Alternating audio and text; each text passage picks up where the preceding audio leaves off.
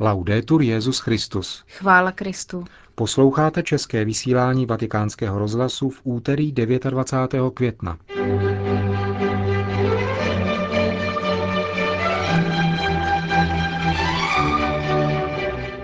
Seznámíme vás s poselstvím Benedikta XVI. ke Světovému dni misí.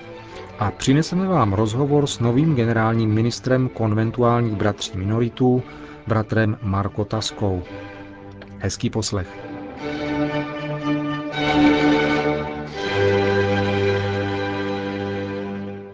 Zprávy vatikánského rozhlasu. Vatikán. Dnes bylo publikováno poselství Benedikta XVI. ke Světovému dní misií, který připadne na 21. říjen tohoto roku a jeho téma zní Všechny církve celému světu. Dokument nese podpis svatého otce ze 27. května, tedy ze slavnosti seslání Ducha svatého. Každé křesťanské společenství vzniká jako misijní, píše se v papežově poselství, a kritériem lásky k pánu je odvaha evangelizovat.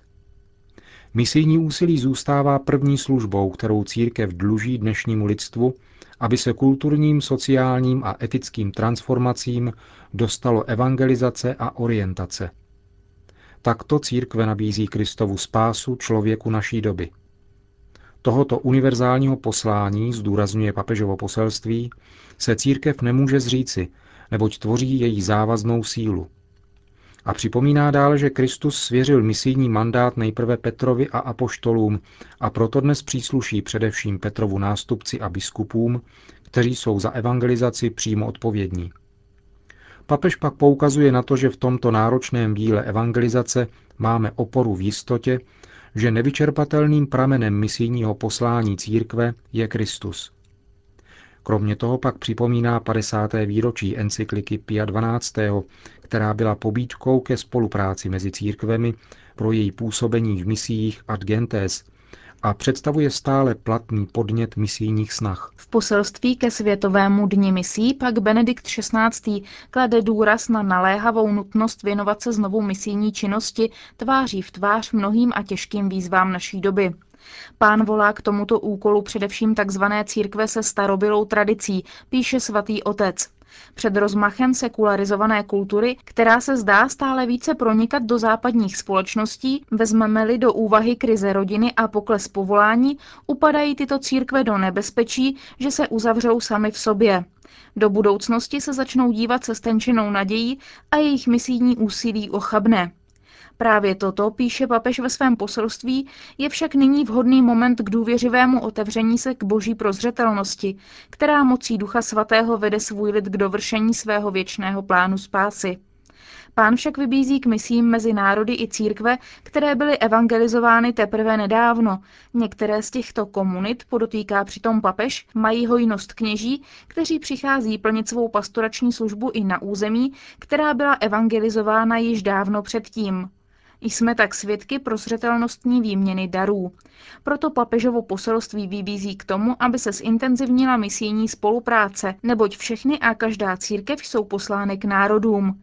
Benedikt XVI. cituje invokaci papeže Pačeliho z encykliky Fidei Donum, aby misijní duch hlouběji prostoupil srdce všech kněží a jejich prostřednictvím i srdce všech věřících. Papež zmiňuje plody misijní spolupráce v Africe a připomíná zástupy kněží, řeholníků a lajků uprchlíků, kteří opustili svoje vlastní původní společenství, aby svou energii věnovali službě komunitám, které se právě zrodily v zónách chudoby.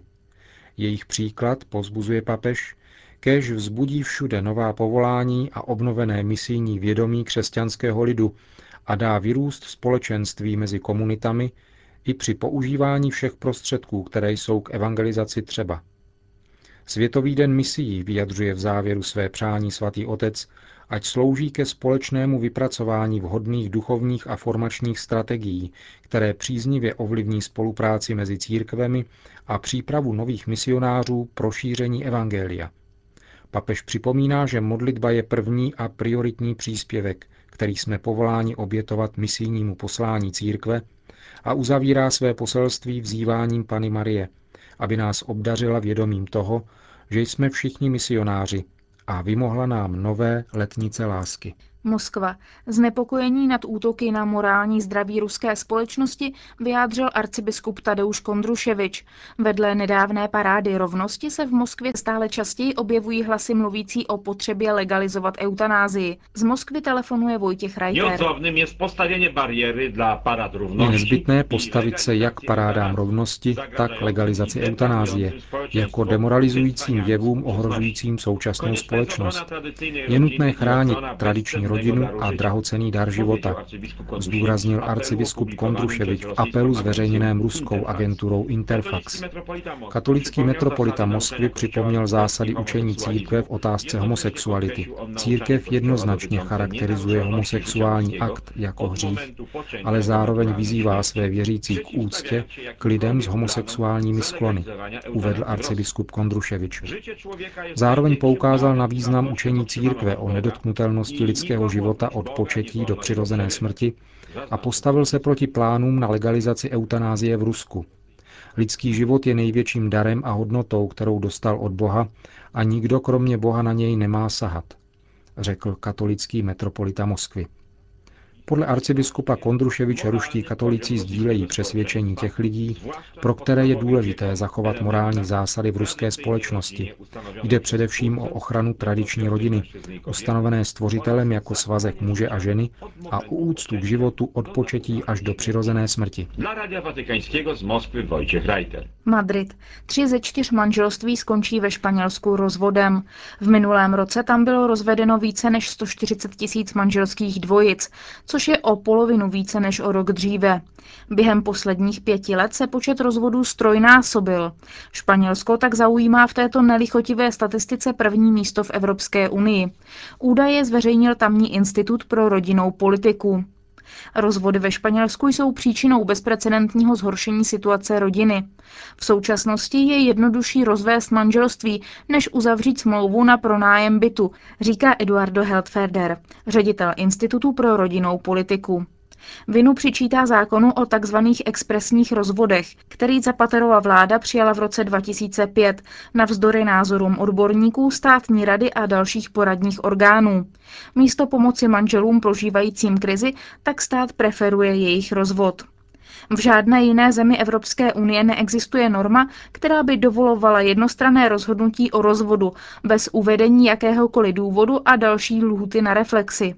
Údaje zveřejněné Institutem pro rodinnou politiku mají upozornit společnost a veřejnou zprávu, aby se vážně pozastavila nad situací a neprodleně učinila závěry, které zadrží tuto sociální sebevraždu, říká Eduardo Heltferder. Naléhavě je nutná změna kurzu jak v právních prostředcích, tak pokud jde o sociální a kulturní ochranu manželství a rodiny. Jedině tak bude možné víc hluboké krize, kterou ve Španělsku prožíváme, domnívá se ředitel Institutu pro rodinnou politiku. Nový Zéland. Stavět mosty, tak zní heslo třetí konference mezináboženského dialogu v Ázii a Tichomoří. Zahájena byla dnes ve Vaitangi na Novém Zélandu.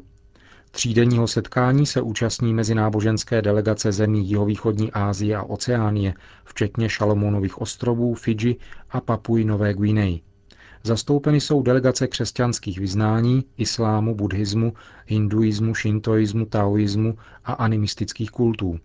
Uvažují nad tím, čím mohou náboženství přispět v oblasti míru, bezpečnosti, osvěty nebo sdělovacích prostředků.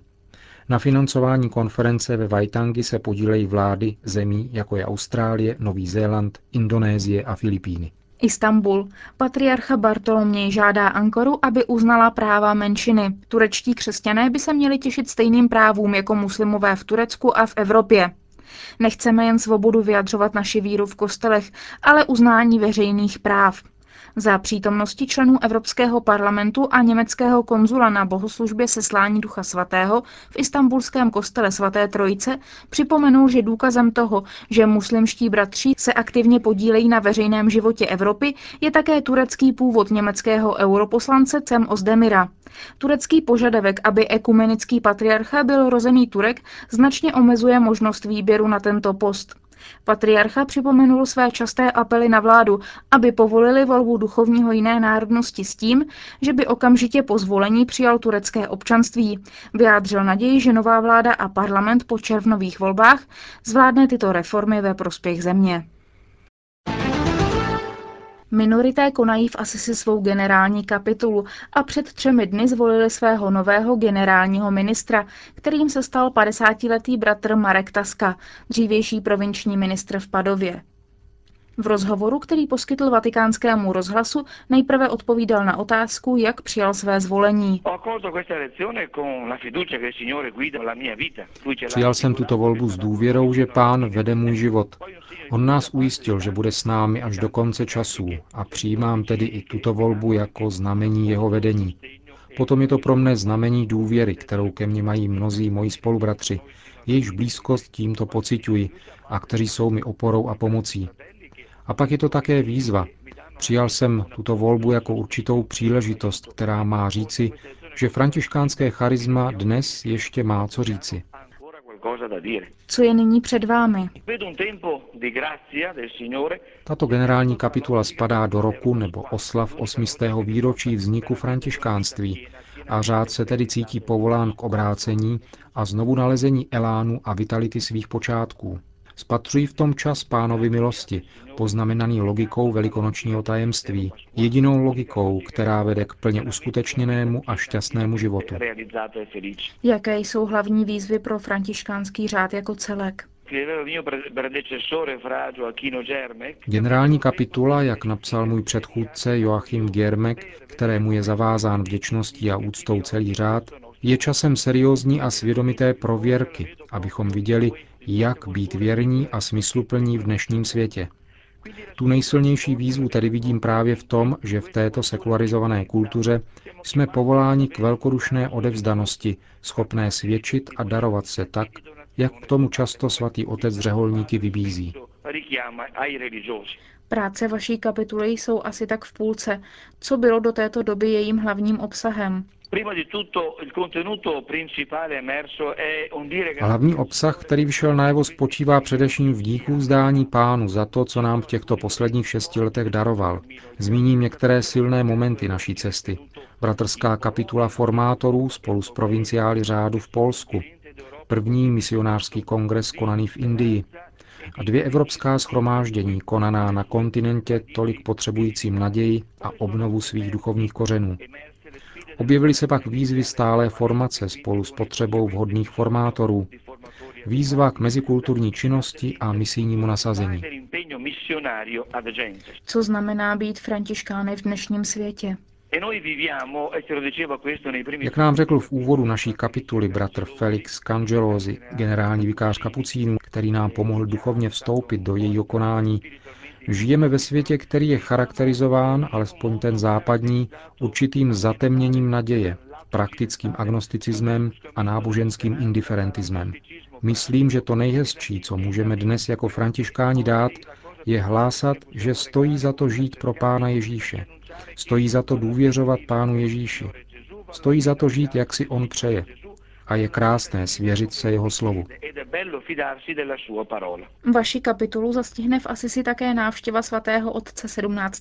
června, což je privilegium, kterého se dostalo, myslím, málo kterému řádu. Jak se na to připravujete?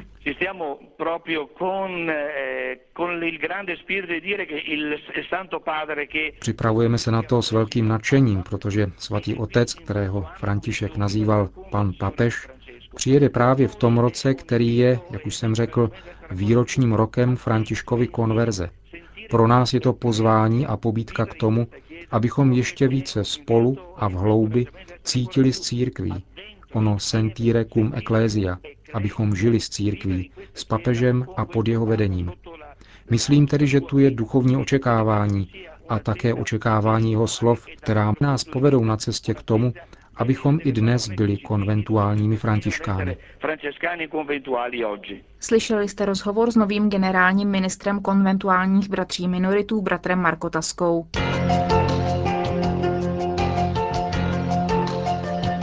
Končíme české vysílání vatikánského rozhlasu. Chvála Kristu. Laudetur Jezus Christus.